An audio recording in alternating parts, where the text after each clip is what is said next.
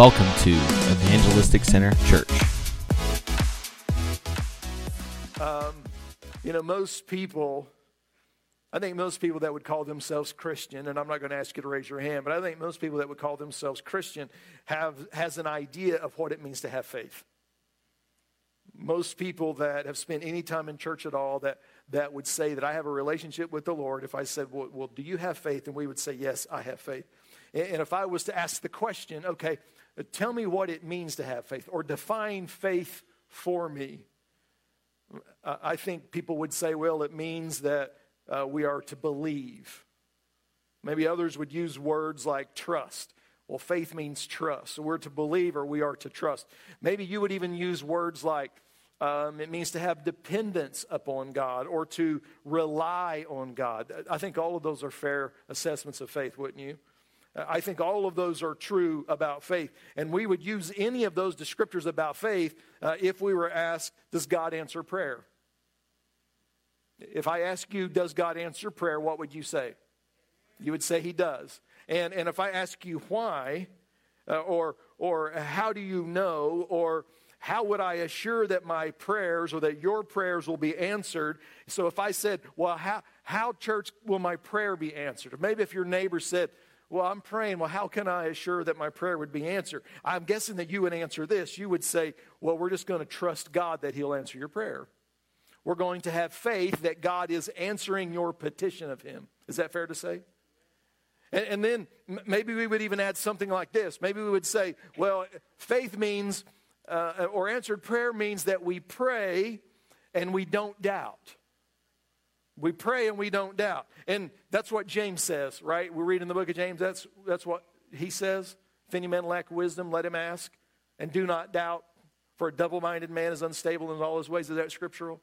Am, am I still preaching the word so far? Good. That's what James says. So we would say, well, pray and believe and trust and rely on God and don't doubt. And maybe we would even go so far as to say it like this Well, then we pray and we don't doubt, even for a second, that God will answer your prayer, and He will. Is that fair? I just want to make sure I'm getting you all in the canoe with me today. I, I, want all of us to be rowing the same direction this morning.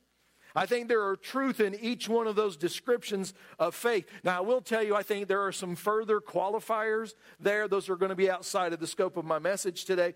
But I, but I want to take this idea of faith and I want to take it a little further than what typically we hear folks preach, including me. I want to move beyond what it means to have faith for things. And this is key to today's message. I want to move beyond what it means to have faith for things, and I want to focus on who it is that we have faith in. I want to talk about who we have faith in and why who we have faith in matters and why he can be trusted. I think I would like to say it like this I want to talk about who I have faith in instead of what I have faith for. Because what we have faith in, as opposed to what we're having faith for, will prove to be important. It will become critical, and the distinction between faith for and faith in is important. I'm going to show you why today. So, typically, when we talk about faith, we talk about it from the perspective of having faith for something specific. Someone is sick, so we pray for them. Right? I, I, don't know what everybody prayed for today when I had you raise your hand, but I will just venture that there are probably some folks that aren't feeling well, and we prayed for them to be well. Somebody's sick, and so we pray faith for them, and then we believe that God hears our prayer, and that if He hears our prayer, then He answers our prayer, and He will honor our faith, and He will heal whoever we prayed for. That He'll heal whoever we prayed for.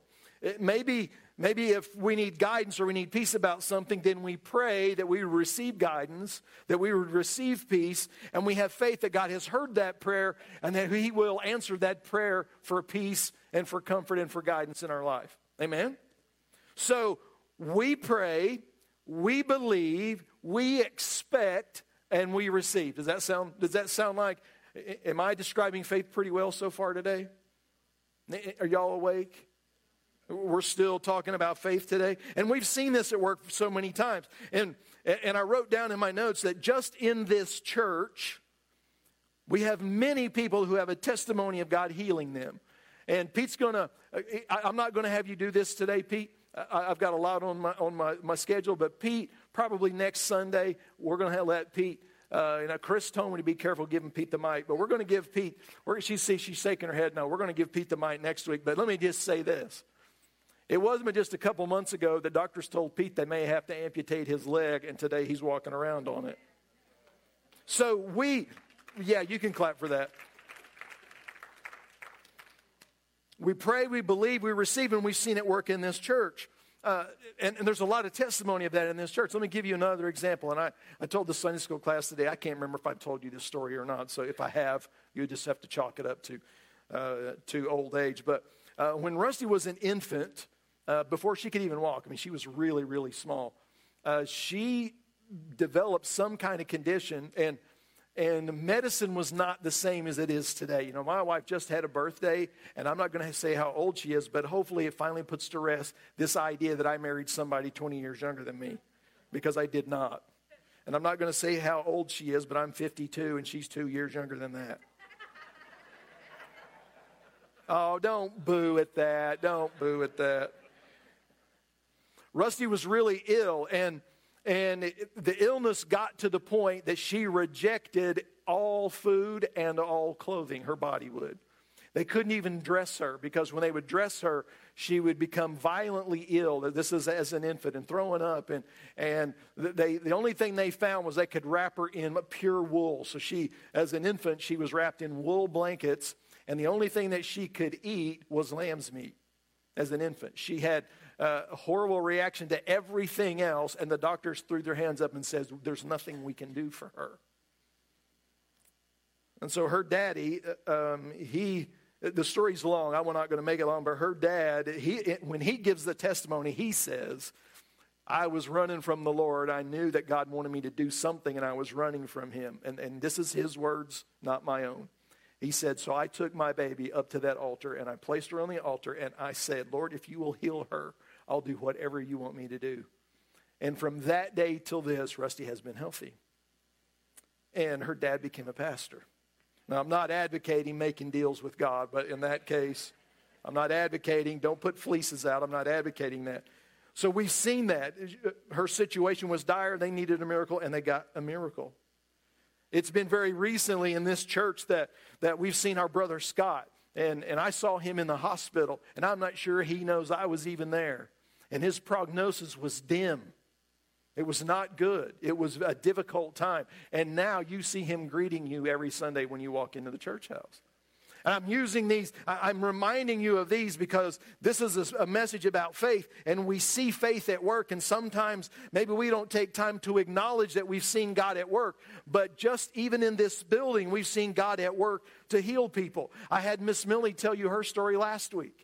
It wasn't but just a few months ago that she had tumors uh, on her liver and in her neck, and I think maybe some in her lungs, and, and she had had enough. And she said, I'm not taking any of that chemo because it makes me too sick, and I'm just going to trust God. And, and if I die, I die. And if, and if He makes me well, He makes me well. So she goes to the doctor uh, a week before last, and he says, they say, Well, all the tumors in your neck are gone, all the ones in your, your, your lungs are gone, and the one on your liver is so small we can barely measure it. And then they said, So do you want to take some medicine? And Millie, I hope I'm not getting the story right. She laughed and she said, Why? Things are going pretty good. About a year ago, Alex's mom, my son in law Alex, he received, his mother received a crushing report that she had pancreatic cancer. And I don't have to tell you what that diagnosis means, right? It's a death sentence. And today she is cancer free, a year later, cancer free, completely cancer free. Uh, I'm going to give you one more example. For years, I, I, came to Evangelistic Center in May of 2016, and we have, as a leadership group and as a congregation, we have prayed for revival and church growth at Evangelistic Center. And this, the church is growing, and it has nothing to do with us, but it has all to do with God answering our petition. Because we believe, and when we pray, we believe. And those are prayers that are offered in faith. And when those prayers are offered in faith, I call those having faith for God's provision and God's healing, God's direction, and God's deliverance. We have faith for that. Now, I, I want to contrast having faith for with having faith in. And I don't want to get really cutesy with this because sometimes preachers, we can try to over complicate straightforward things. So I don't want to make this too cutesy because it's obvious that, that we have to have faith in God if we're going to have faith for things from God. I mean, it only makes sense, right? But the way that we think about our faith in God will impact how we have faith for the answer to our prayer. People have faith in a lot of things, right? I mean, we have faith for, um, we have faith in the members of our families. You know, I have faith in Rusty that she's going to um, do certain things in our home as my wife, and, you know, we're going to eat together and we're going to work together. And, and I have faith in my parents and in my sister's family. We have faith in our families. We have faith that they will love us and they will trust us. They'll be there in good and bad times, right? I mean, we all have that if you're blessed with a good family. We even have faith to a point in our employers, right? I mean, we have faith that this employer will honor their commitment to pay us if we go to work. Anybody want to go to work and have the boss say he can't pay you? How long would you stay working there? You've already quit, right? You're on the phone right now. We even have faith that our vehicle will start in the morning so we can take our kids to school and we can drive to work. Right? I mean, we have faith in that. Is that fair? And those are all normal and perfectly acceptable things to trust in. And even though mostly they're reliable, guess what? Families and jobs and cars will still fail us on occasion. They will. As great as our family is, and as trustworthy as our employers may be, and even if we have a new car, all of these things are subject to betray our faith in them. Sometimes even new cars don't start. Sometimes they don't start. Sometimes family members, parents, children, sisters, brothers, cousins, uncles, neighbors, sometimes they disappoint us. Is that true? Sometimes, even on the best of jobs, people get laid off. Sometimes, right? People and things fail, and people fail us, but God never does. So, this is the idea that I want to bring to you today that everything that we trust in, except for our trust in God, will fail and will disappoint us. It will. But, church, when you've placed your faith in God, He will never betray that trust. He never will. Because God is worthy of our faith in Him, because God always keeps His word, and He will always keep His promises to you. He will. Now, I, I want to talk to you a little bit, and I'm going to use Abraham as an example of what it means to have faith in God. Now, Abraham was a lot of things, but the Bible deliberately speaks of Abraham one way in particular most often when we think about Abraham. And probably as I as I'm talking about him, you're already thinking of the verse. The Bible, the Bible says a lot of things about Abraham uh, as being a man of faith, and he had such great faith in God that the Bible uses Abraham's story to illustrate what it means to genuinely have faith in God. If you go back with me to Genesis 15, and I'm not going to read anything there, but if you look in Genesis 15, we read some of the most well known words in all of Scripture. And I could ask you what it says there without even looking, and I know you could get it. We read that it says that Abraham believed the Lord, and it was credited to him as righteousness. That's what the Bible, that's how the Bible describes Abraham. By the way, wouldn't it be cool if God talked about us that way? It's repeated by Paul in Romans 4, and it's repeated by Paul in Galatians 3 that Abraham believed God and it was counted to him as righteousness. And anytime that we speak of salvation in the Old Testament, anytime that we talk about what it means to be saved in the Old Testament or to have faith in the Old Testament, and we want to define faith in the Old Testament, we always use Abraham and his belief in God because there's not a better model of faith than Abraham in the Old Testament. We've heard it said so much of Abraham that I think, we, I think it's lost its punch. And you may be even saying that kind of right now. Yes, Noah, we know Abraham believed God. Of course, we know everybody preaches this all the time. Of course, Noah, we know that Abraham believed God. So what? So I'll ask you, so what? What did Abraham do? Shout it out. What did Abraham do? Yeah, he believed God. Y'all thought I was trying to trick you, didn't you? Y'all always think pastors are trying to fool you. I'm not. I'm not. What did he do? He believed God. He placed faith in God and he placed faith in God's promises. All Abraham did was believe God. Now, let me ask you this Did Abraham make any mistakes? Yeah, do we ever? That should have given a lot more amens there. Did Abraham make mistakes? Yes, he did. For starters, two times he lied about who Sarah was, called Sarah his sister because he was trying to save his own hide.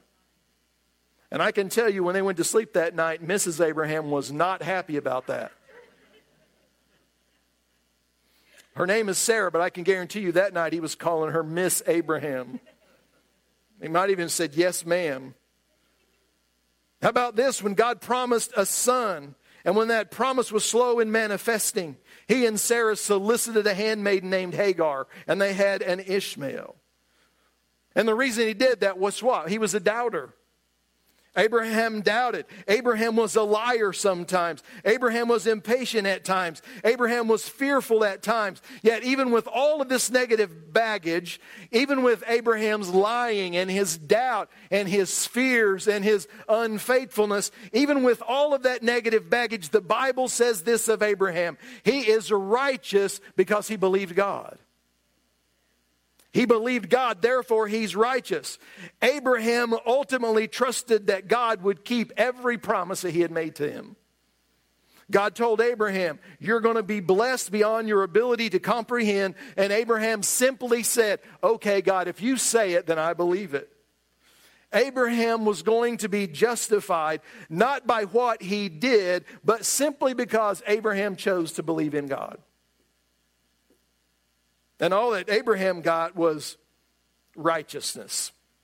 All that Abraham got for his effort was God called him righteous. And I say, I say all he got facetiously.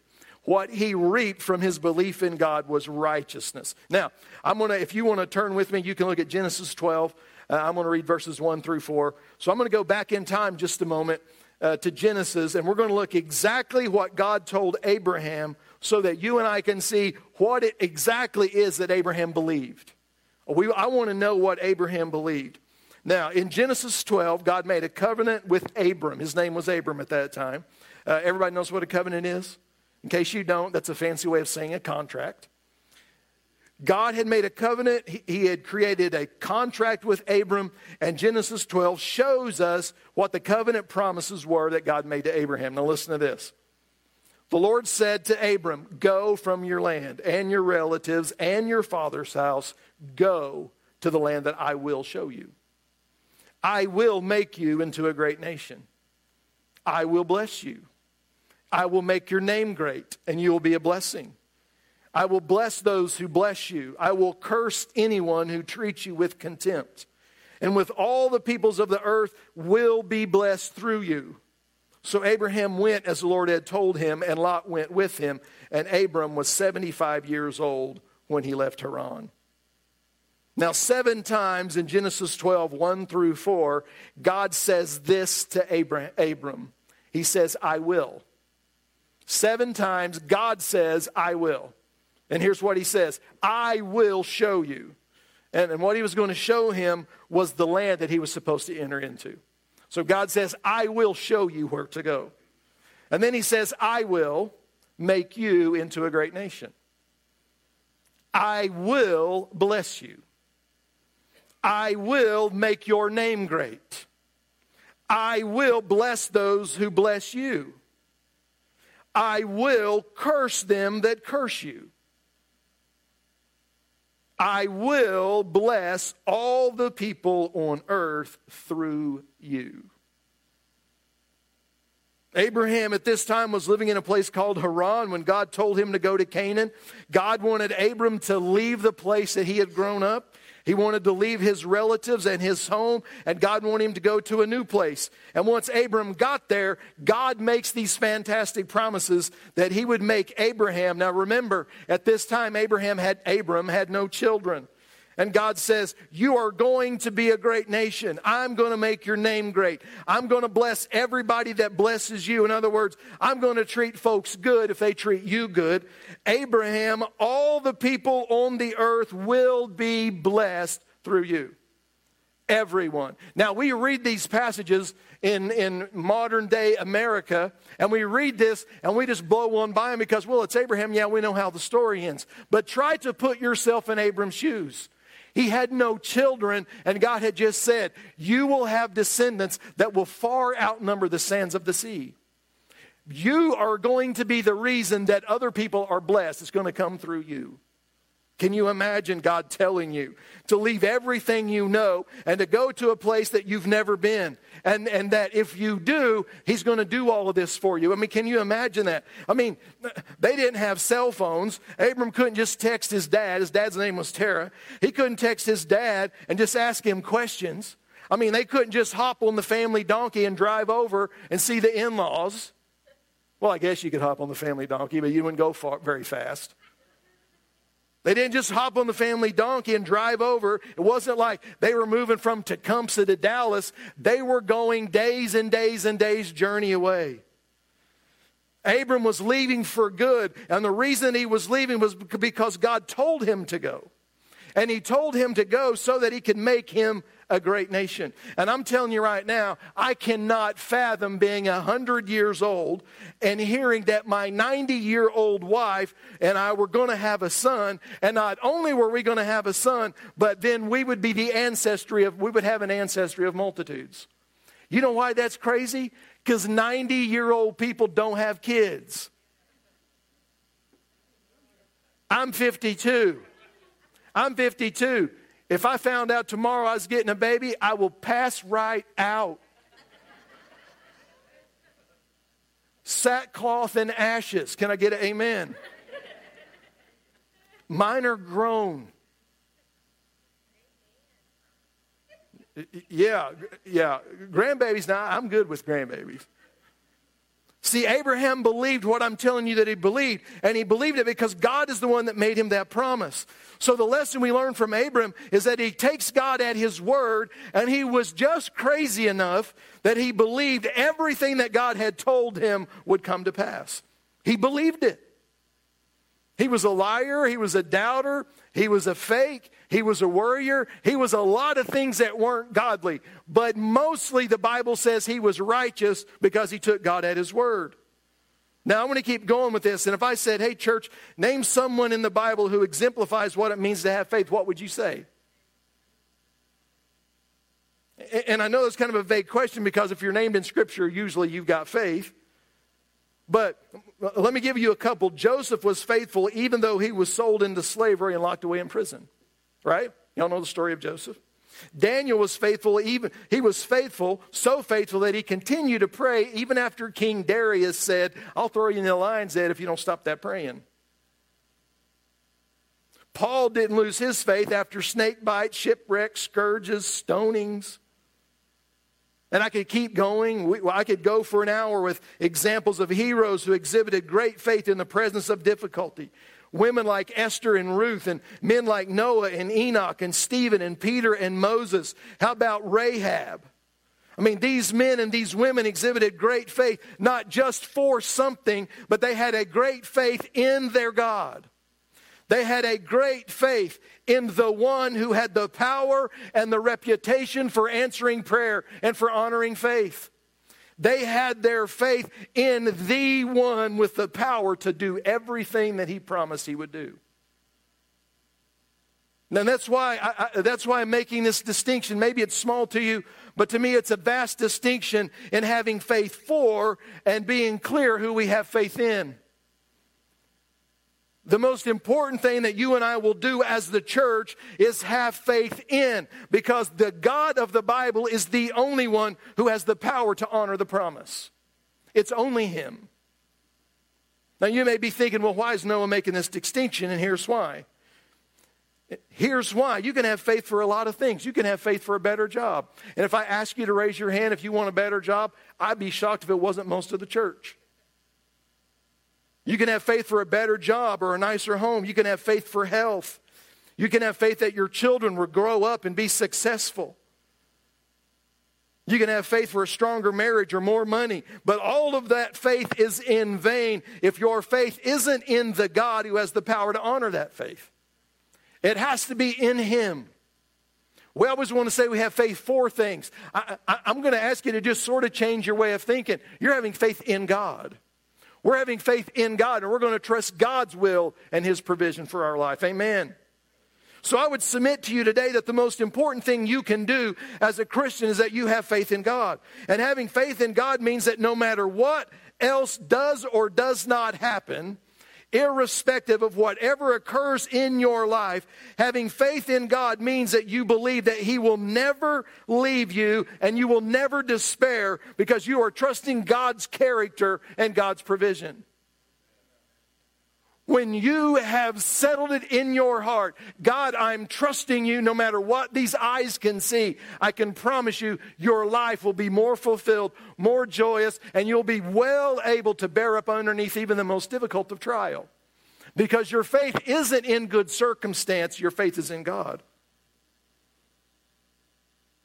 You'll know that God will prove faithful, and He always proves faithful. Abraham's faith was, was in the God that he served.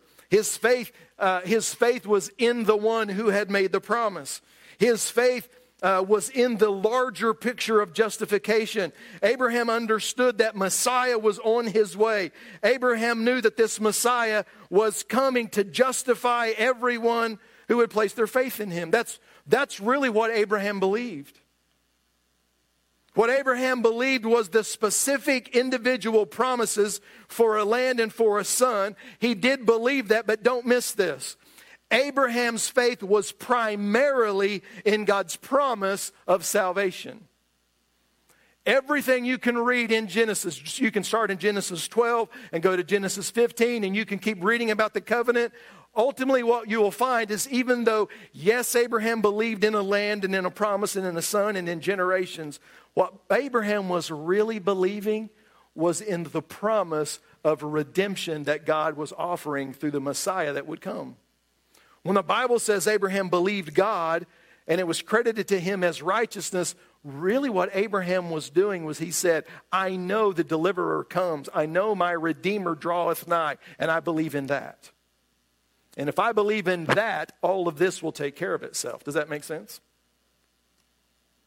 And I'm preaching it this way for, for a reason. The reason is that I want to answer this question for you. Here's really where we're going today.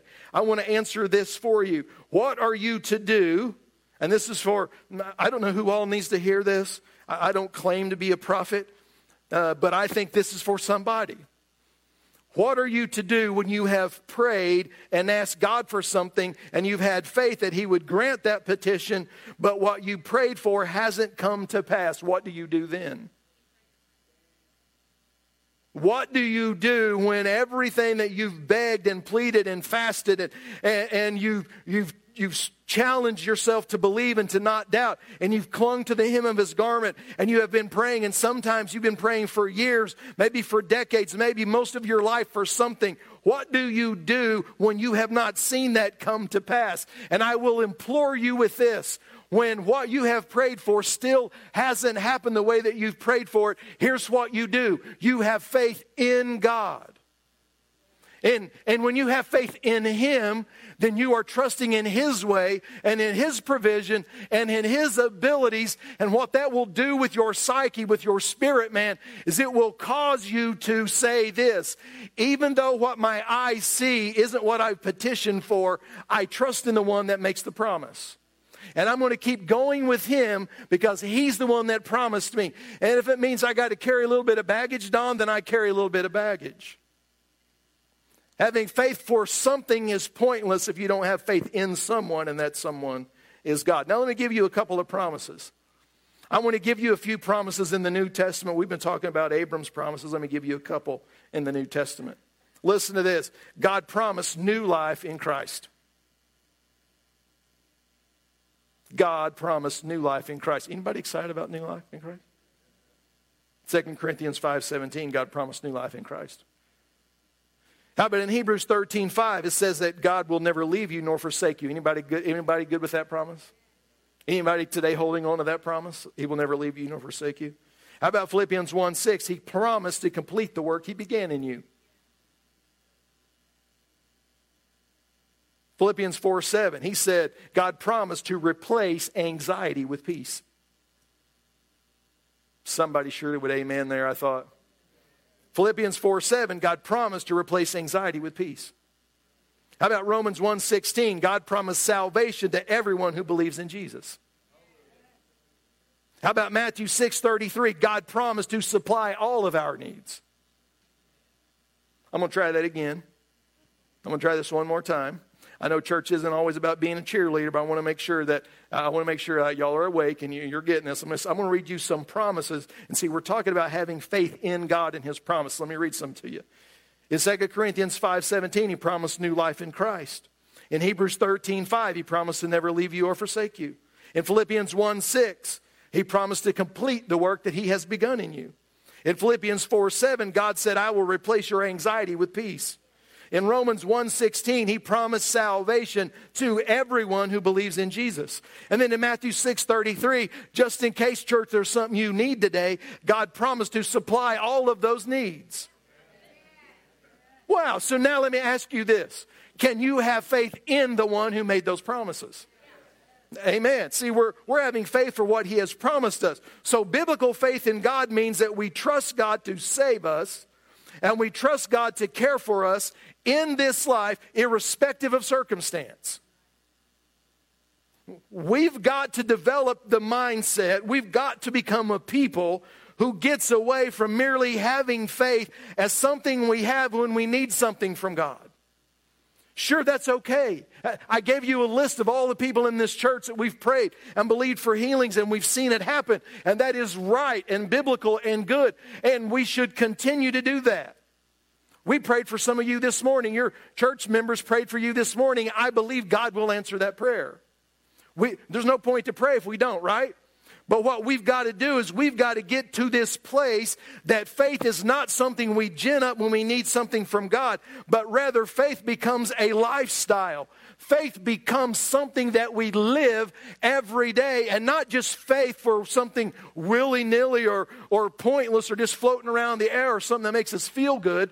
We have faith as a lifestyle that God is going to honor his promise to me. And above every promise that you need to trust in is that when I read that said, He who has begun a good work in you, he will make sure that it comes to full completion. In other words, church, don't miss this. If you have submitted your heart and will in life to God, the promise is sure. And one day, one day, we will look upon the face of the one who died for us. One day. You have faith in God. Don't worry about all the other little things. You have faith in God, and you put one foot in front of the other, and you say, I am determined today to believe God just like Abraham did. And then when we pray for all this other stuff, that's good. And I'm going to continue praying. I'm praying for I'm praying for a lot of folks right now. Every day I pray for a list of people and I'm still believing that God's going to deliver them. And do you know why I believe that? Because it wasn't too far ago that I was praying for Scott. And there he is. I've been praying for Millie. There she is. I didn't give him the microphone today, but we've all been praying for Pete. He's still got that foot. There was a time that Papa prayed for his little girl named Rusty, and here she sits.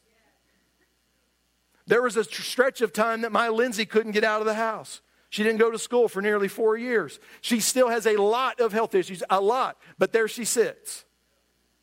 Married, teaching school. Lord help her, she's teaching school.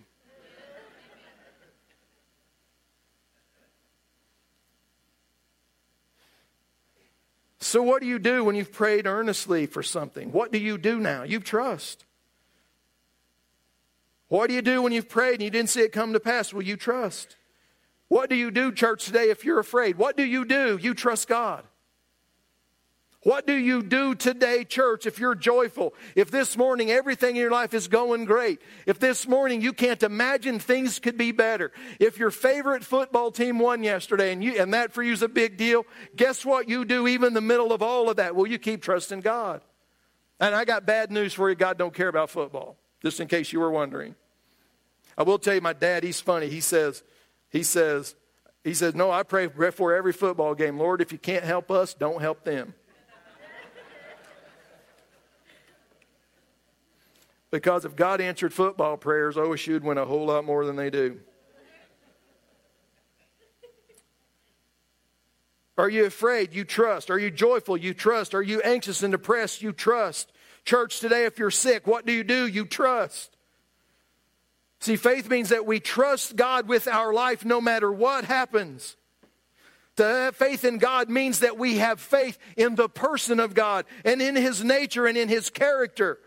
We have faith and we trust him beyond today. We trust him beyond what we can see. We trust him beyond our specific petition.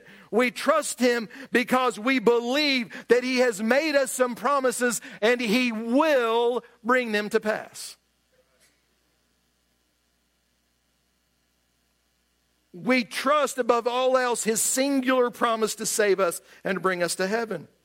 Now I want to look at Abraham one more time. I want to look at Abraham one more time, and I want to do it from maybe the most well known verses about Abraham and his faith. That's found in Romans 4, and I want to read 1 through 3. Romans 4, 1 through 3.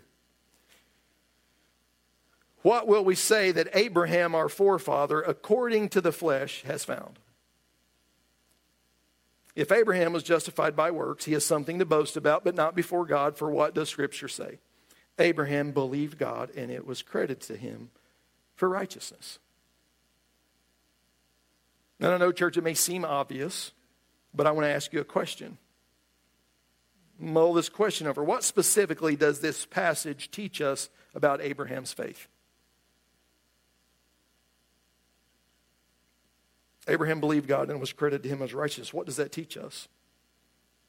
Who or what did Abraham believe, believe in? God? Abraham just wasn't believing in something, he was believing in God. Do you know what his name is? Is it Yahweh? Is he the I am? The Alpha and the Omega, the beginning and the end? The King of Kings and the Lord of Lords. Says of Christ that he's the rose of Sharon, the lion of the tribe of Judah. We read that he's Jehovah Jireh, our provider. The object of Abraham's faith was God, and Abraham trusted God's word, and he clung to God's promise. And I want to read you, I like how Tony Evans explains this passage. I just want to read you what he said. I love this. He says this Abraham wasn't saved simply by believing something, but by believing God. It doesn't matter how sincere or passionate your faith is if the object is wrong. And he uses this example, and I loved it.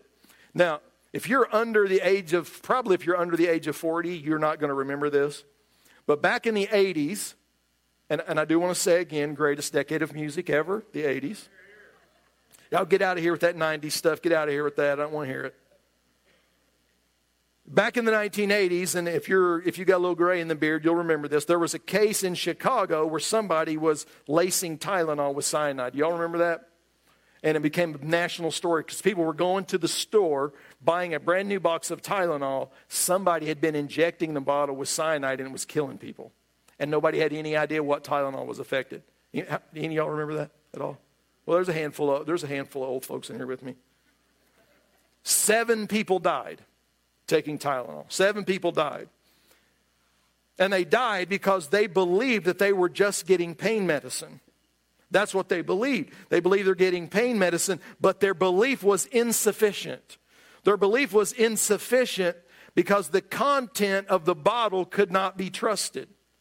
See, it's the object of our faith and not our faith that matters.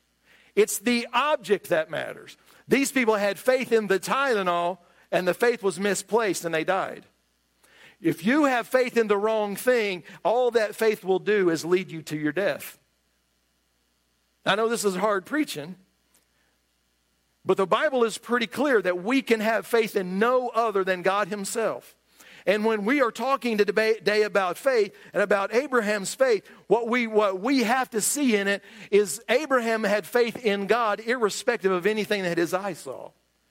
Listen to this. Sarah, uh, Hebrews 11 11. Listen to this. By faith, even Sarah herself, when she was unable to have children, received power to conceive offspring, even though she was past the age. Now, listen to this. I love this. Even though she was past the age, since she considered the one who had promised was faithful. Did you hear that? She considered the one who had promised was faithful. The faith was in the promiser. Hello? The faith was in the promiser. See, Sarah's faith was in the eternal faithful one. And I can ask you this would Sarah have received her promise if her faith was in her own ability to conceive, would she have had a son? No. Would Sarah have received her promised son if her faith was in her own ability to conceive the child? No. Why? Because Sarah was 90 and 90 year old women don't have children. Sarah judged God to be faithful, and her faith was in that God. Now, did Sarah get everything right all of the time? No, we've already talked about that. You can see the story of Hagar. Sarah blew it. But ultimately, Sarah left the responsibility of God fulfilling his promise to God himself because she judged God as worthy to be trusted. When the object of your faith is God, you will always find him faithful, always. Find him faithful. The Bible says that Abraham was promised so many descendants that they would be impossible to count. Let me ask you this question Had Abraham seen that promise fulfilled when he died? No.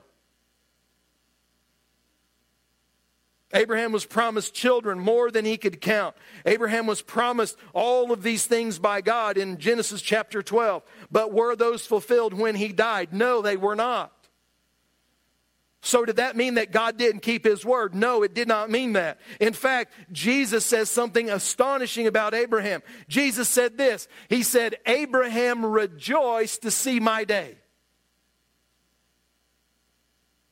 Abraham looked beyond the promise in his own world and rejoiced because he knew what was coming. I like to say it like this.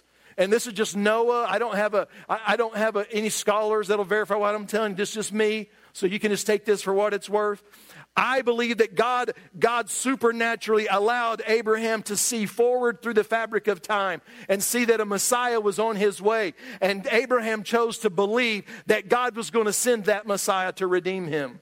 Abraham believed that the nations of the world were going to be blessed because he had, he had seen the promise afar off. He had seen it even though in his body and in his life, he had yet to see everything that God had promised, but he judged God faithful and he believed him.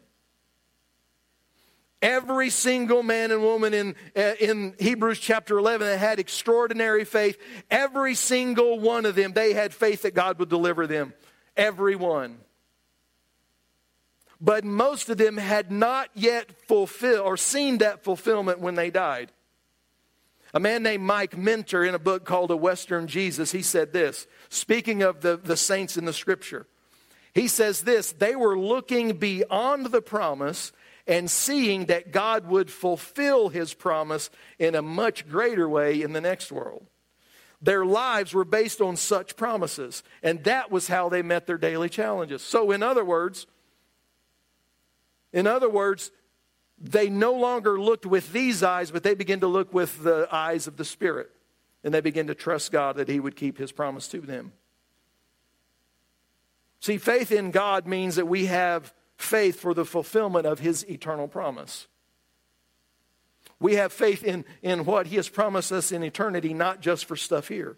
And, and, certainly we have faith here, and certainly we see that God works in us and He's blessing us here. But the overarching message of the cross, the, the overarching message of the gospel, the overarching message of that book that you hold in your hand, here's the promise that eternal salvation will come to you when you have submitted your heart, will, and your life to Him. That's the promise. Sarah in Hebrews 11 11 says she considered the one who promised was faithful. So I have a question for you. Do you consider the God that has promised to bring you to where He is, do you believe He's faithful? Let me hear it. Do you believe He's faithful? Amen. So what we begin to do then is we begin to trust in Him and trust that He will fulfill those promises, even when in this life, some things that we would like to be different, maybe they don't look like we wish they would look. Is that fair? Let me read you again what God told Abraham. I will show you where you are to go. I will make you into a great nation. I will bless you. I will make your name great. I will bless those who blessed you. I will curse those that curse you. I will bless all the people on earth through you. Listen to me, church. There are going to be seasons in your life where you cannot feel God's presence. There are going to be times, church, when you feel like your prayer goes no higher than the ceiling of the room you're praying it in. There will be days when you've believed God for a particular answer to a specific prayer and you just haven't seen it come to pass. There will be times of that. There will be. It will happen. Amen? It's okay to say it. You all know. There will be. But here's what I offer you today. In each of these seasons, in all of these times, there still remains an uncompromised uncompromised truth. And that truth is that God is and God is faithful. And you trust in Him above your feelings, above your doubt, above your frustration, above your disappointment. You cling to Him in faith and never waver from it, ever. Abram believed God, and it was counted to him as righteousness no matter what happened, no matter that he said, you know what, you're a hundred and we're going to give you an infant that you got to get up with all night because they won't sleep. And Abraham looks at himself and he says, There's no way. There's no way I have no children. What do you mean all of the nations of the world will be blessed? And Jesus said, Well, he rejoiced because he saw my day.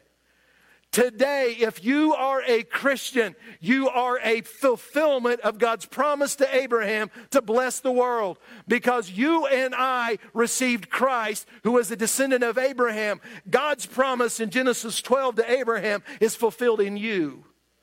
In you. You are part of the story. You believe God. Don, you believe Him because you're part of the story. And I can tell you, you're going to go through some junk and it's going to be hard and you're going to want to despair and you're going to want to quit and you're going to question and you're going to, you're going to ask and you're going to seek. But the message I have for you today is don't get caught up in the here. Don't get caught up in the specific things that you don't understand. You cling to God every day of your life. You never turn away from Him. You make it your lifestyle. And I can promise you, church, I promise you, your faith will be rewarded one day in heaven. Samantha, if you would come up. I want to tell you a little quick story while they're, they're getting ready. I was trying to figure out how to fit this in. How many of y'all know uh, a man named Mark Lowry? Anybody in here know Mark Lowry? This is really sad. I only like 10 people know Mark Lowry. I will say this if you're, if you're under about 50, he's probably not your style.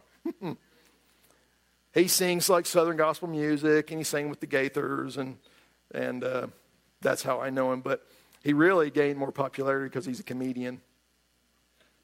And here's some a few years ago. Apparently, he lives in a houseboat on a lake, which that should tell you right there.